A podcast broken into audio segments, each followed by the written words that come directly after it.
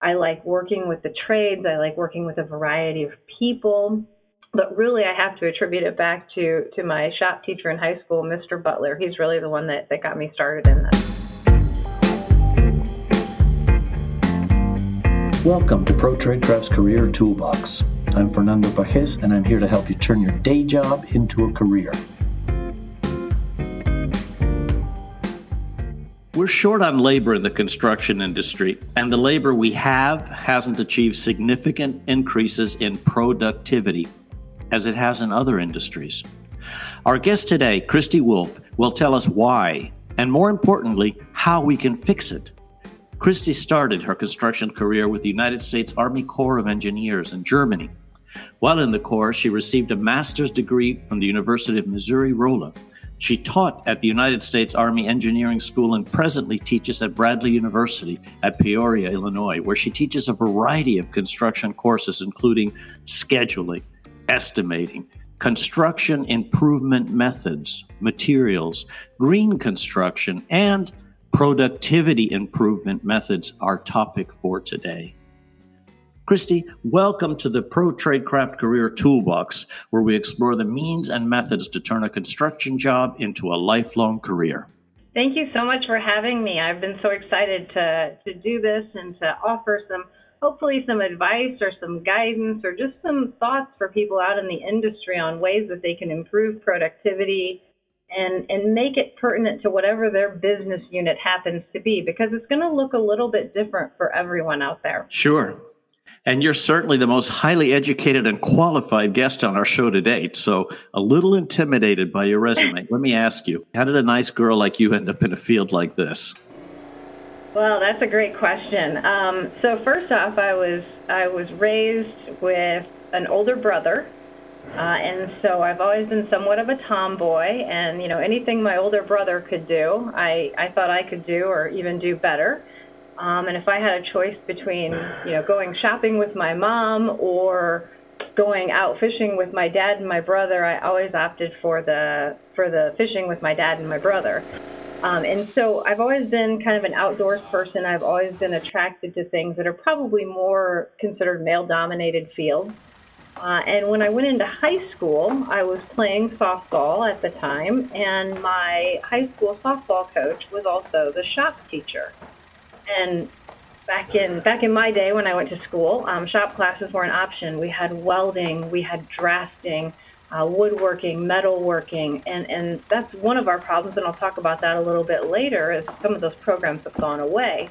But so I was talking to, to his name was Squire Butler, and I was talking to Mr. Butler, and I said, I really don't know what I should take for my elective courses. And he says, Well, why, not try a shop class? And I thought, What in the world? But I knew I really didn't want to do home economics or typing or any of that type of stuff. Um, so I opted to go ahead and take the shop class, and here I am a lot of years later, um, still loving the construction industry. And, and my very first class was a drafting class, and that just kind of hooked me into this whole, you know, we can put a vision on paper, and all of a sudden we can turn that vision um, into a reality. And it just, it, it's something that I just thoroughly enjoy. I like working with the trades. I like working with a variety of people. But really, I have to attribute it back to, to my shop teacher in high school, Mr. Butler. He's really the one that, that got me started in this. So we'll have to thank Mr. Butler. yes, yes, definitely.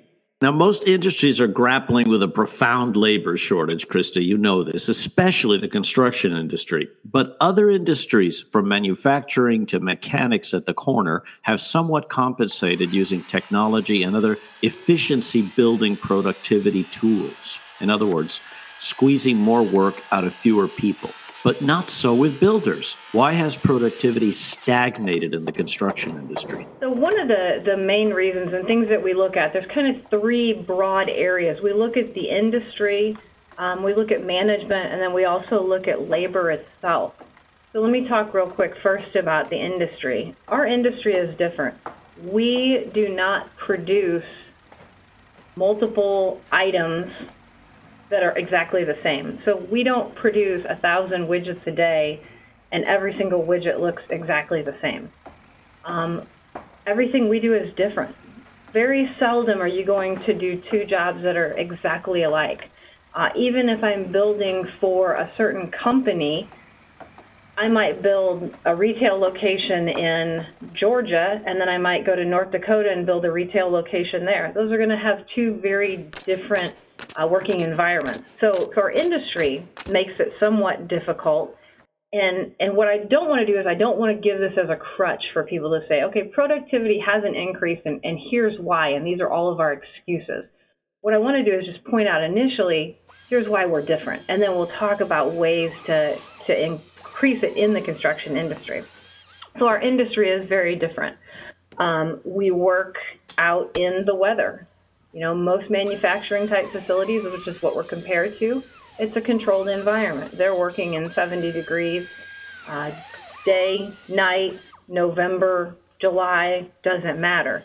Uh, we don't have that luxury, so so we're somewhat dependent on on our industry. We're depending on things like the weather. Uh, management is another issue. I don't know if issue is the best word to put it, but management in our industry, and when we talk about management in our industry, I like to talk about span of control. And when people think of span of control, it's, it's how many people or how many things can you can you effectively manage? I can manage 300 people all over the globe, but am I effectively managing them? A lot of times our management is spread too thin in the construction industry. And we always talk about we want productivity to do better, but we don't have time to monitor and, and we don't have time to track our productivity.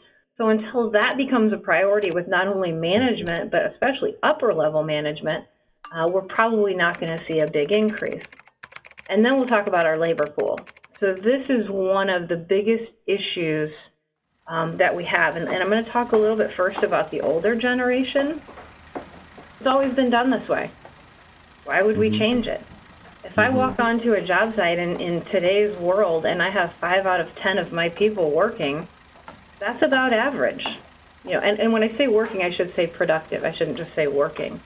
Um, but about 50% are actually productive on a, on a construction site. And that has become the norm. And so the older generation says, well, why, why would we change it? This is what we've always done. This is how we've always done it. And you mentioned about that other industries have taken technology to increase their, their efficiency we have not embraced it as much as we should in our industry for a, a variety of reasons. One, people don't like to change. Um, two, some of the technologies can be expensive, especially if you're looking at smaller construction firms. They may not be able to to afford those things. Um, so labor is definitely an issue. We also don't have labor coming in. So we look at our trades and we don't have young people who are willing to stand up and say, "Wow, I, I want to go be a carpenter. I want to go be an electrician.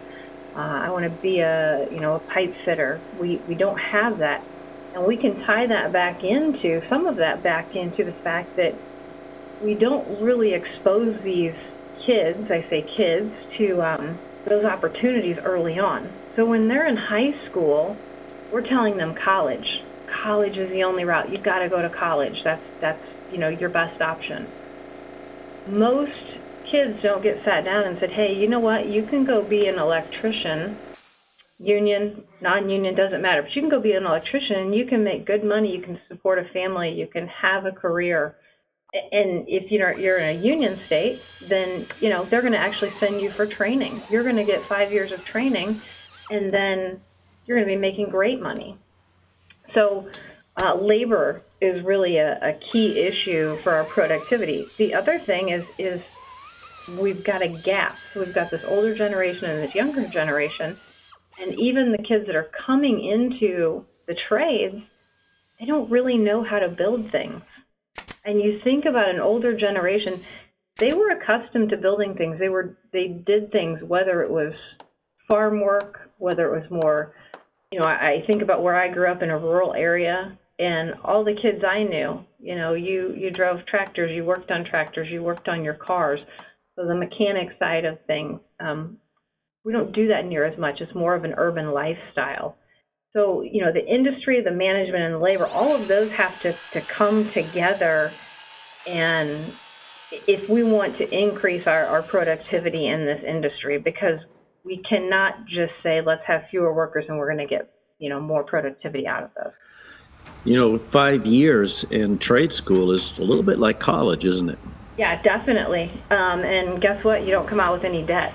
You know that that is a huge piece. You've got five years of training.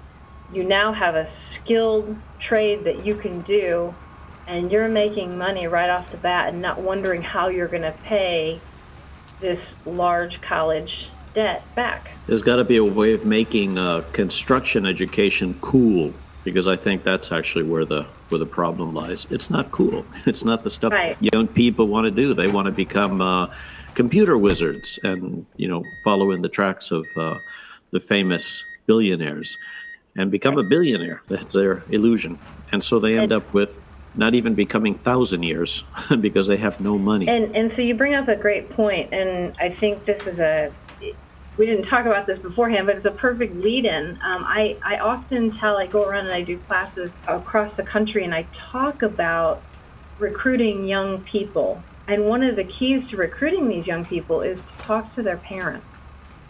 And if you can get the parents to buy in, because a lot of times I'm a parent, you know, you want your children to do better than than what you did, and and not necessarily look at oh, you know, going into a trade. Um, so so getting the parents to buy into the fact that their children can go out and, and do a skilled trade and be successful. Um, the other piece of that is, you know, if I have a student, and we'll we'll just call him Bob, and Bob is a senior in high school, and Bob comes up to me and I say, "Oh, Bob, I, I know you're graduating from high school. What are you going to do?" And Bob says, "Oh, I, I'm going to Bradley University in Peoria, Illinois, and I'm going to study uh, political science." And I said, "Oh, wow, that's great. You're going to college, Bob. I'm so excited. I'm happy for you. This is great." And I'm happy, you know, and, and that's generally how people will, will respond if someone is going to college. Now, let's do a different scenario. I go up to Bob and I say, Bob, I say, uh, I know you're graduating soon. What, you know, what are you going to do? What's your future? And he says, I'm, I'm going to go be a carpenter. And the reaction is totally different, Fernando. It's mm-hmm. people will say, why? Mm-hmm. Why would you want to be a carpenter? And you know, I just recently had every November I have a group of students come through, and it's about 30 students who are doing a co-op program. These are kids who do not want to go to college. They want to go into a trade.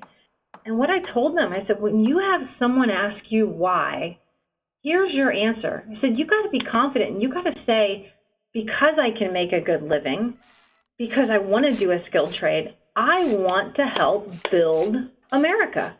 I said, yeah, it sounds cheesy, but imagine we don't have carpenters, we don't have electricians, we don't have plumbers, we don't have pipe fitters. That means we don't have buildings. That means when my toilet doesn't flush in the morning, who am I going to call? I'm not going to call Bob the political science guy. I need Bob the plumber. Um, and so we need to get society excited about these kids going into an industry, and we need to change it the way we respond to these kids telling us what they want to do for their future. I lived that. I lived that. I was thinking about it as you were speaking, but actually, your example, I lived your example. I was a, a kid, I don't remember how old, maybe 10, 11 years old, and uh, we were in uh, with a group of kids and with a lady that lived in the neighborhood, and she was asking, Well, so what do you want to be when you grow up? What do you want to do? And I said, A carpenter. I said that because it was just exciting to me, you know, carpentry. Mm-hmm. and she said, well, I guess somebody's got to do it.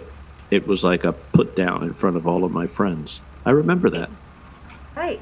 Yeah, and and that's that's a, that's something that has become a societal norm that we have got to change, and we have to understand that we need these people. And in all honesty, what do we need? Do we need another engineer, or do we need another plumber? Because you know, Mike Rowe I, I love watching him and listening to him, and he does a, a little bit about that exact thing. You know, do you need another engineer or do you need a plumber? Well, when your toilet's overflowing or your water doesn't work, or you want a plumber, you don't need mm-hmm. another engineer. Um, and pretty soon, we're not going to have anyone to call when the toilet doesn't work because there's not going to be anyone out there. They're all going to be retired. Rowe would be a good guest for us. I'll yeah. keep that in mind. I'll reach out to him. But Christy, in terms of the construction industry, in terms of productivity.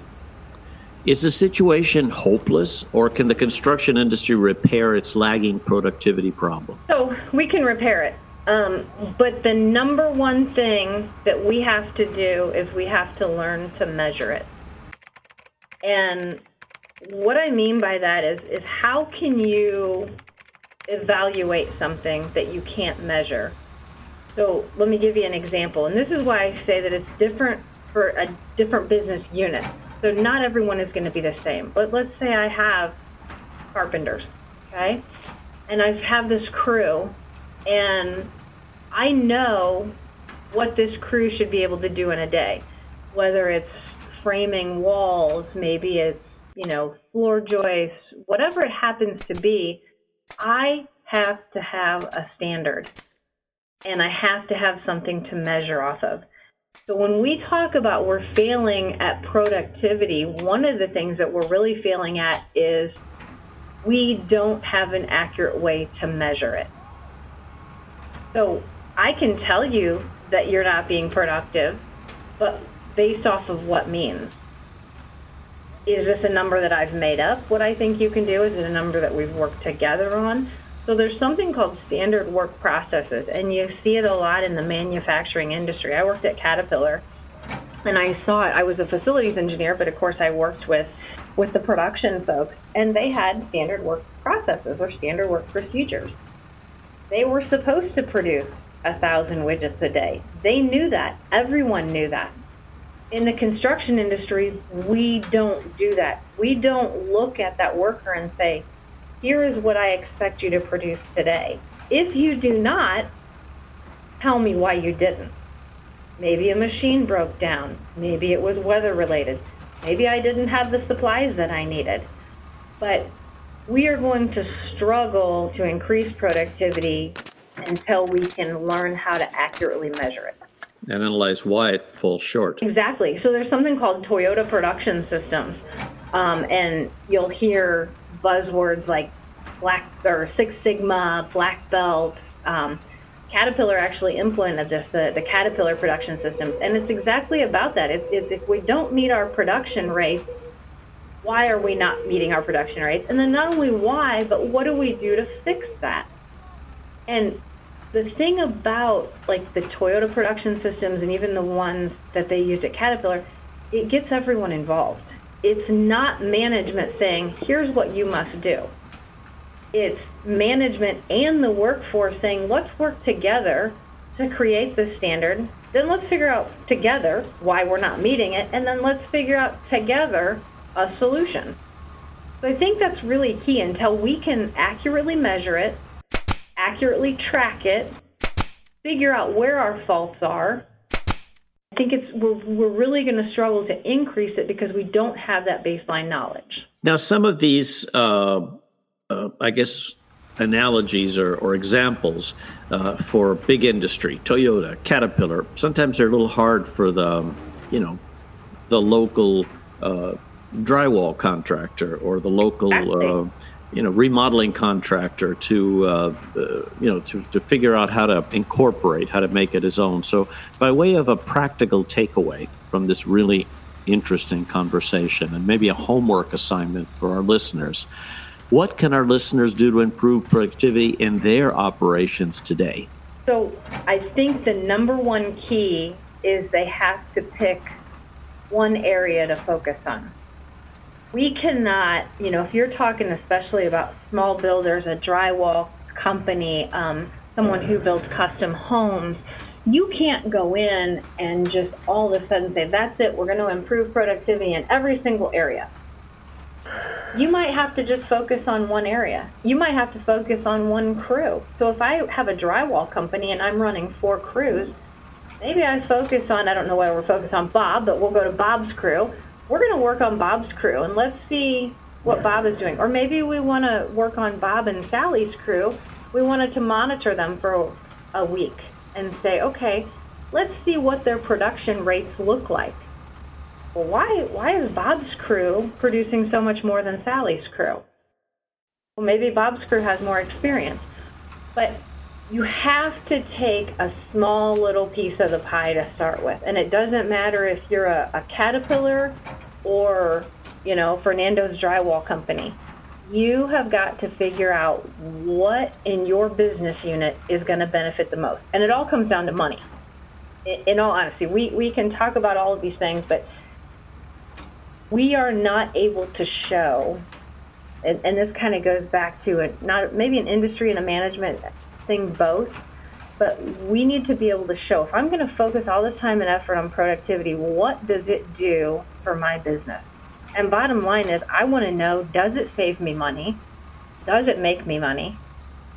And, and in simple terms, if I get jobs done quicker, right? I get I get job one done, I can move on to job two. So rather than doing four jobs in a month, now I can do seven jobs in a month. That equates to what? More money. So that's the other thing we have to do is how do we tie this productivity increase into making more money?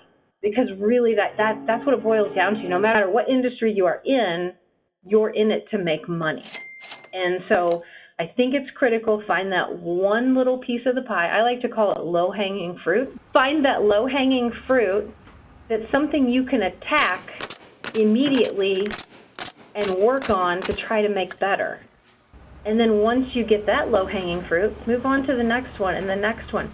Then pretty soon what happens is all of a sudden, rather than it being normal to have five people working, now it's normal to have seven people working on a job. I've increased two more people being productive on a job. And in turn, I increase my profit. So, so looking for those low-hanging fruit, looking for, for things that you can you can fix immediately, and if you go in and try to change the world and change everything, people are not going to be receptive to it. But they will be receptive if you start small, and also they'll be more receptive if you get them involved. Ask mm-hmm. them. Maybe it's a matter of, hey, if I had better tools, I could be more productive. Mm-hmm. Simple fix. So, so yeah, definitely looking at smaller pieces of the pie, looking for that low hanging fruit, and then trying to, to track it, measure it, and figure out what the benefits, especially monetarily, are. So, by way of homework, you might go uh, back to your job tomorrow or whenever you're back at work and kind of observe to start, see what's going on, see who's producing more, what elements may be getting in the way of that production. Maybe it's tools. If you're an employer, maybe you want to get rid of some of those pet peeves and employee complaints, such as, I don't have good tools or I don't have the supplies. Get rid of those before you start imposing your own ideas in terms of observations that you've had. Maybe if you do it this way, you could do it better. The person is more receptive to that once you've listened to and taken care of. They're yes. And, and I worked with a company, and, and they did something very simple. Um, what they did was everybody has a smartphone now. It, this is not this is not new. Everybody pretty much on a job site has a smartphone for the most part. What they would do is if their crew had downtime or unproductive time, they could go into this app have a drop down menu and say why are they not being productive and for how long. And now everybody can pull this up and look at it. Um, people are doing it with Excel spreadsheets. You can have a little spreadsheet on on your phone. Hey, I'm I'm sitting here for 45 minutes waiting on material to be delivered. Mm-hmm. We have a, a thing right now, you know, with the electricians. Our electricians can't uh, work, you know, it used to be they could turn power off and on. Well, now we have to wait for our electric company. We'll have guys that'll sit out there for 90 minutes. They're still getting paid, but they have to sit out there for 90 minutes and wait for the electric company to come to shut the main power off. Mm-hmm. Hmm. So things like that, that, and sometimes management doesn't even know that's happening or that's going on. So something that's very simple, ways to incorporate, you know, the technology that we talked about, um, like I said, everyone has a smartphone. A lot of companies now, they're giving their foremans iPads. And so the foremans have access to, to all kinds of information. And you would think in this day and age of, of information transfer that is literally a click away, uh, productivity tracking and measurement should be, in theory, much easier. Christy, it's been a real pleasure. Uh, you're a great asset to our industry, and I appreciate so much the fact that you bring this message of productivity and, and especially the message of that working construction is actually pretty darn cool. So thank you so much, and uh, look forward to having you back again sometime. Thank you so much for having me. I really appreciate it, and I, I hope that I gave the, the listeners at least something that they can take away or at least, you know, something that they can think about. I'm sure you did.